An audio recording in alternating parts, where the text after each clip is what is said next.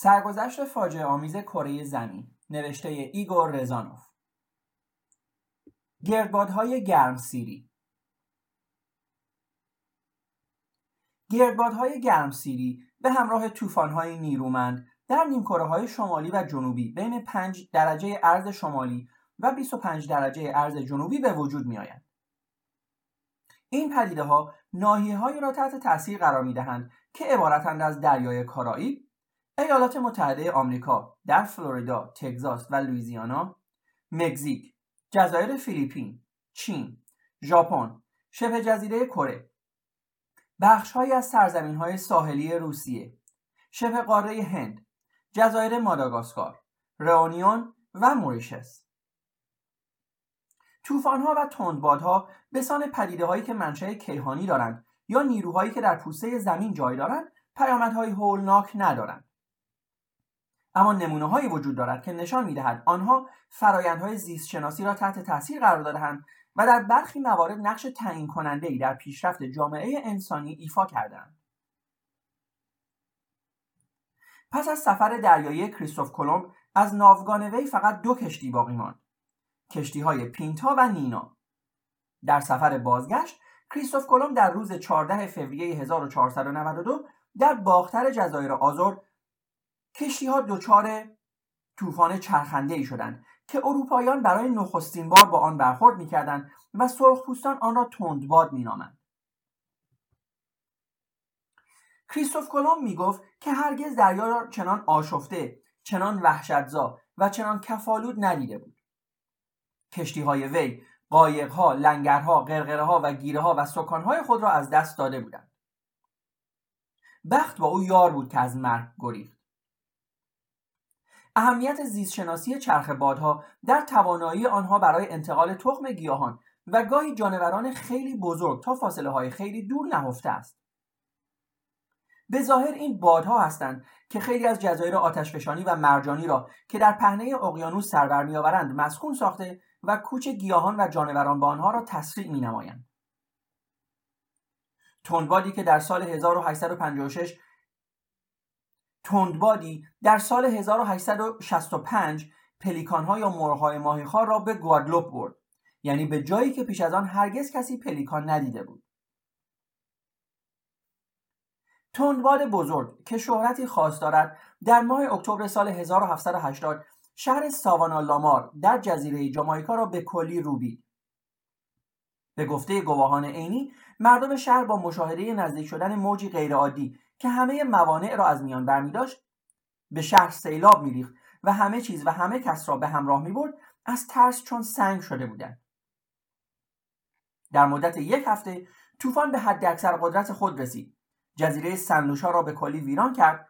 هزاران نفر را در زیر ویرانه ها کشت و اسکادران نیروی دریایی انگلستان را که در آنجا لنگر انداخته بود غرق کرد. یک کشتی را روی امواج قولاسا بالا برد و روی بیمارستان نیروی دریایی انداخت. ساختمان بیمارستان زیر وزن کشتی در هم کوبیده شد. سپس تندبار به مارتینیک رفت و چهل کشتی نفربر فرانسوی را که چهار هزار سرباز حمل می‌کردند در هم شکست. جزایر دومینیکا سانیوستیشس و پورتوریکو را که در شمال آن بودند خراب کرده و تعداد زیادی کشتی را که در مسیر گردباد قرار داشتند غرق کرد یا در هم شکست. در شب 13 نوامبر 1970 طوفانی با نیروی باور نکردنی نواحی بنگلادش ساحلی را در هم کوبید. موج نیرومندی با 8 متر بلندی که در اثر باد برخواسته بود از روی ردیفی از جزایر پرجمعیت گذشت. دیوار بیکرانی از آب موج عظیمی که از اقیانوس سر درآورده بود فشفش کنان در هم میپیچید و در حالی که همه چیز را در مسیر خود جارو می‌کرد به ساحل کوبیده می‌شد و خسارات فاجعه انگیزی بر جای میگذاشت. جزایر و بخشی از سواحل اصلی بنگلادش ساعتها زیر آب ماندند. پیامدهای این طوفان مصیبتبار بود. پلها در هم شکسته شد جاده ها و راهنها به آب سیل شسته شدند و دهکده ها با همه ساکنان خود از سطح زمین محو شدند. بنا به نوشته روزنامه ها بیش از ده میلیون نفر آسیب دیدند. تعداد کشته شدگان بیش از نیم میلیون یا بنا به برخی گزارش ها در حدود یک میلیون نفر بود. این یکی از بدترین بلایای طبیعی در تاریخ بشریت بود. در سال 1974 تندبادی با نیروی غیرعادی 11 ایالت آمریکا را در هم کوبید. تندباد و گردبادهای همراه آن به مدت 8 ساعت ادامه داشت و تخم ویرانی و مرگ فرو پاشید 350 نفر را کشت بنا به ارقام رسمی و هزاران نفر را زخمی یا ناپدید کرد در آلاباما، جورجیا، تنسی، کارولینای شمالی، ویرجینیا، ویرجینیای باختری، کنتاکی، اوهایو، ایندیانا و صدها خانه، فروشگاه، مدرسه، بیمارستان و کلیسا ویران شد و خسارات در حدود یک میلیارد دلار برآورد شد. شهر زینیا در اوهایو بیشترین صدمه را از تندباد دید. به گفته گواهان عینی تندباد حدود ساعت پنج بعد از ظهر در حالی که مانند قطار سری و سیری میقرید ناگهان فرا رسید. بیش از هفتاد درصد ساختمانهای این شهر این شهر 25 هزار نفری به انزمام دانشگاه ایالتی به طور کامل یا ناکامل ویران شد. شهر براند براندنبورگ دیگر وجود خارجی نداشت. در آستانه سال 1975 گردبادهای استوایی تریسی شهر داروین پایتخت سرزمین شمالی استرالیا شهری با 44 هزار نفر سکنه را به طور کامل ویران کرد. نیروی باد به 260 کیلومتر در ساعت رسید. تندباد سقف خانه ها را کند و اتومبیل ها را مانند توپ فوتبال در خیابان ها غلطاند بسیاری از خانه های سنگی روستایی زیر فشار آن مانند خانه مقوایی له شد. اما ساختمان های تجاری و هتل های چند طبقه وضع بهتری داشتند. مرکز تجاری شهر به یک پشته آشغال تبدیل شد. پایگاه بزرگ نیروی دریایی که در نزدیکی داروین قرار داشت در هم ریخت و چند کشتی غرق شد. طوفانها یا تندبادها و دیگر جنبش های نیرومند جوی معمولا به وسیله گردبادها به وجود میآیند و به ویژه در مناطق گرمسیری از نیروی خارق العاده برخوردارند. این پدیده ها هنگامی به وقوع میپیوندند که در محلی هوا سبکتر از پیرامون آنجا باشد و بنابراین هوای سبکتر بالا رفته و هوای سنگینتر پیرامونی به جای آن هجوم میآورد نواحی کمفشار در امتداد یک جبهه گرمسیری یعنی مرز یا ناحیه انتقالی بین بادهای دائمی نیمکره های شمالی و جنوبی و یا میان بادهای دائمی و موسمی به وجود می آید. گردبادهای استوایی در مراحل نخستین خود معمولا مناطق کمفشارند. فقط برخی از آنها به گردبادهایی با نیروی تندبادها مبدل می شوند. وقتی تفاوت چگالی هوا کم باشد بادی معمولی به وجود می آید. اما زمانی که این تفاوت زیاد باشد بادها نیروی زیادتری خواهند داشت بنابراین همواره طوفان یا تندباد به معنای پر شدن سریع ناحیه کمفشار جو است جریان بالا رونده هوا در ناحیه کمفشار منجر به تراکم مقدار زیادی بخار آب و رها شدن مقدار زیادی گرما می شود که به نوبه خود حرکت بالا رونده را افزایش می دهند. به طور معمول گردباد در مسیر گردباد در امتداد مسیری منحری و سهمی شکل و با سرعت 10 تا 20 کیلومتر در ساعت حرکت می کند. اما گاهی برخلاف همه پیش بینی ها و محاسبه ها در یک جا می ایستد یا با سرعت بیش از اندازه حرکت می کند. در همان حالی که چرخه باد در سطح زمین به پیش می رود در مرکز آن ناحیه نسبتا آرام و پایداری به وجود می آید. این ناحیه که در مرکز چرخش بادها قرار گرفته چشم گردباد نامیده می شود. پیشبینی دقیق مسیر گردباد کار سختی است وجود این ناحیه منجر به بالا آمدن سطح دریا در آنجا می شود چون نواحی پیرامون دریا زیر فشار بالاتر جو هستند آب مکیده شده و به چشم گردباد رانده می شود در نتیجه امواج بزرگی که به اندازه خیزاب ها هستند به وجود می آید. امواجی به بلندی سی متر در تندباد سال 1922 در دماغه امید نیک و به بلندی 36 یا 37 متر در اقیانوس آرام ثبت شده است به ویژه هنگامی که طوفان‌ها با مد ناشی از کشش گرانشی خورشید و ماه همزمان باشند امواج حاصله بسیار بزرگ می‌شوند. همزمانی یک مد طوفانی از این نوع با یک مد معمولی بود که در سال 1876 سیلاب عظیمی در ساحل خلیج بنگال به راه انداخت. ارتفاع آب به بلندی 12 13 متر رسید و بالغ بر 100 هزار نفر را غرق کرد و همین اندازه نیز به وسیله بیماری های همهگیر پس از آن تلف شدند. در سال 1737 تعداد 300 هزار نفر در اثر جاری شدن سیل در همان سواحل جان باختند. چشم طوفان اغلب گرد است و معمولا قطری میان 8 تا 15 کیلومتر دارد. اما گاهی ابعاد گولاسا به خود می‌گیرد.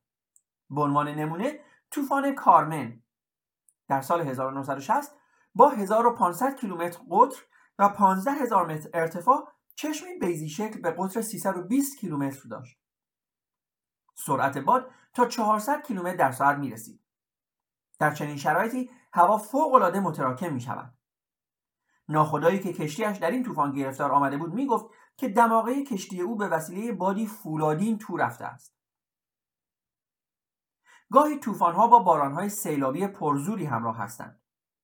بارش شدید گاهی منجر به کاهش شوری آب دریای پیرامون جزیره ها می شود. به هنگام تندباد سال 1906 در جامائیکا در ظرف چهار روز دو ممیز 43 متر آب از آسمان فرو ریخت و در تگزاس فقط در یک روز 58 سانتی متر باران آمد. میانگین سالانه نزولات جوی در مسکو بین 50 تا 70 سانتی متر است. چنین بارش هایی سیلاب هایی حراس آور به دنبال دارند. در سال 1899 وزن کل آبی که به هنگام یک تندباد در جزیره کوچک پورتوریکو 90 کیلومتر درازا و 40 کیلومتر پهنا فرو ریخت 2600 میلیون تن بود. از پدیده های جاری چنین برمیآید که اگر پوسته زمین در حالت تعادل ناپایدار باشد کاهش فشار در مرکز طوفان و پدیده های جوی نیرومند همراه آن موجب وقوع زمین لرزه نیز می شود. برآورد شده است که با افت فشار جو به میزان 50 میلیمتر جیوه فشار وارد بر هر میل مربع از سطح زمین به اندازه دو میلیون تن کاهش خواهد یافت. به هنگام یک چرخه باد استوایی افت فشار تا 80 میلیمتر جیوه یا بیشتر نیز می‌رسد. گردبادهای ضربه ای کمتر پدید میآیند اما آنها هم گاه ویرانگرند. این نوع گردبادهای شدید و ضربه ای معلول ساختارهای چرخشی در ابرها هستند و از نوع تندبادهای کوچکند. این گردبادها همچون قیفی گولاسا و گردان از ابر مادر آویزان می‌شوند و هر جا که نوک آن زمین را لمس کنند اتفاق وحشتناکی میافتد. فشار درونی حفره این نوع گردبادها همواره پایین است به طوری که همه چیز را به درون خود میمکند. گردباد ضربه گردباد ضربه‌ای شدیدی که در کانادا پدید آمد سطح آب یک دریاچه را 60 سانتی متر پایین برد. برآورد کرده بودند که این گردباد 500 هزار تن آب دریاچه را مکیده است. گردباد مسکو در سال 1904 در لیوبلینو شروع شد. سپس بر سر صومعه سمیونوف و ناحیه رگورش رگوش تاخت و در آنجا جنگلی از درختان چند صد ساله را ریشهکن کرد. دیف چرخان دیگری از گرایورنوف کاراچاروو ایزمایلوو و چرکینزوو گذشت. در میتیشچی پسرکی را به هوا بلند کرده و 15 کیلومتر دورتر در سوکولینکی به زمین انداخت و یکی از پلیس های شهر را 100 متر به پرواز درآورد. گردبادی از همین نوع در آمریکا یک پل راه‌آهن به درازای 75 متر را در هم پیچید و به رودخانه انداخت. سپس در داوسن میلز یک کلیسا را از جا کند و آن را چهار متر در هوا جابجا کرد و بعد دو متر دیگر نیز آن را روی زمین کشاند و شیار عمیقی ایجاد کرد. ویرانگرترین گردبادها آنهایی هستند که لکه‌دار نامیده می‌شوند و گاه ابعادی غول‌آسا دارند. گردبادی که در ماه می 1917 ایلینویز و ایندیانا را در نوردید 500 کیلومتر قطر داشت. در حالی که یک گردباد معمولی حداکثر چند صد متر تا چند کیلومتر قطر دارد.